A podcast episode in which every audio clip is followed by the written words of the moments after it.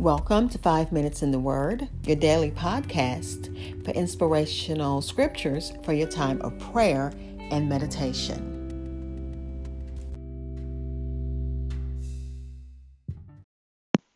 We're continuing Proverbs, uh, the words of the wise from Solomon, looking at sayings 7 through 9, which are Proverbs chapter 23, verses 1 through 8.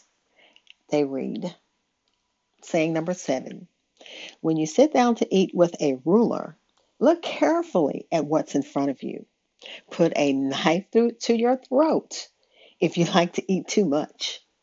Don't long for his fancy food, it can fool you. Saying number eight Don't wear yourself out to get rich. Don't trust how wise you think you are. When you take even a quick look at riches, they are gone.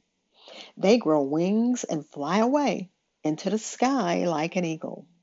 Saying number nine, don't eat the food of anyone who doesn't want to share it. Don't long for his fancy food. He is the kind of person who is always thinking how much it costs. Eat and drink, he says to you, but he doesn't mean it you will throw up what little you have eaten. You will have wasted your words of praise. Again, this is Proverbs chapter 23, verses 1 through 8 in the New International Reader's Version. And these are sayings 7 through 9, words of the wise from uh, Solomon. I'll be back to share our thoughts for meditation. This is Hope Scott. I'm your host for Five Minutes in the Word. Thank you for listening to my daily podcast. You can continue to listen on anchor.fm, but if you subscribe to my podcast on Spotify, Apple Podcast, TuneIn Radio, iHeartRadio, or any other major listening platform, you'll always know when a new episode is available. Thank you.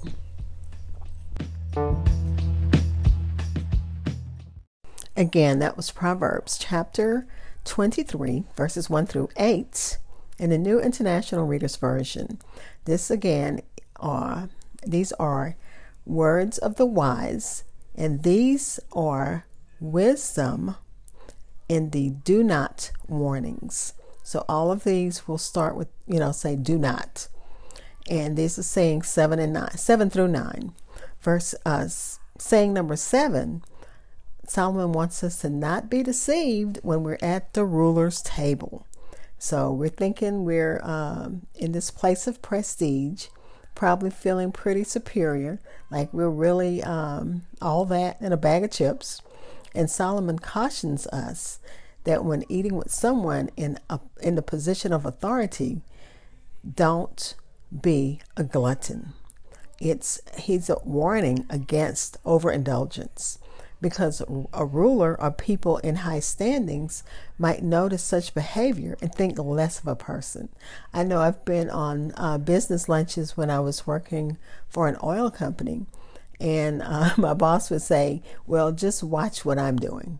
That way, if I'm, you know, if we're eating lunch with somebody important, and maybe you know because i was very young didn't know which fork to use didn't know you know things like that he said well just watch what i'm doing so Solomon is saying, don't, uh, don't, don't let your behavior make the ruler think less of you, and um, don't use it as a, don't use the indulgence as an opportunity to, um, to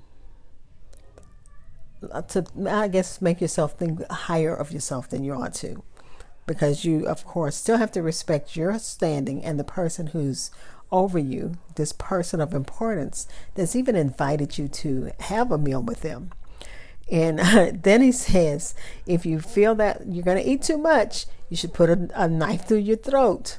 And that just refers to exercising self control. And how many times do we really need to do that? Just exercise self control. And um, food of deception indicates that the ruler may have a hit a hidden motive for the feast. So just be careful about your appetites. And then one of the commentaries said, though referring here narrowly to food, can be interpreted broadly with a reference to all types of appetites.